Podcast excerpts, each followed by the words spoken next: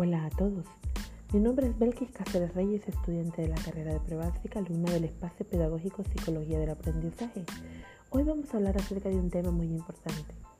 ¿Qué es el aprendizaje?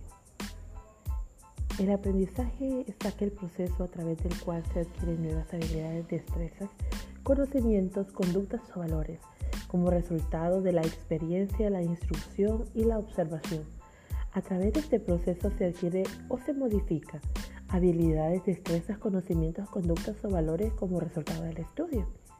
Es un cambio relativamente permanente en el ámbito cognitivo-conductual de un ser humano, como resultado de las experiencias y de las interacciones entre los medios digitales o no digitales. Asimismo, estos cambios no son visibles ante los demás, pero existen y muchas veces son fundamentales en nuestra vida cotidiana. Es algo con lo que nacemos. Desde que comenzamos a ver la luz empezamos a tener ciertos aprendizajes que día con día nos permiten conocer, hacer, convivir, ser construidos o reconstruidos. Nos permite tener experiencias, nos permiten ser más flexibles y más intuitivos.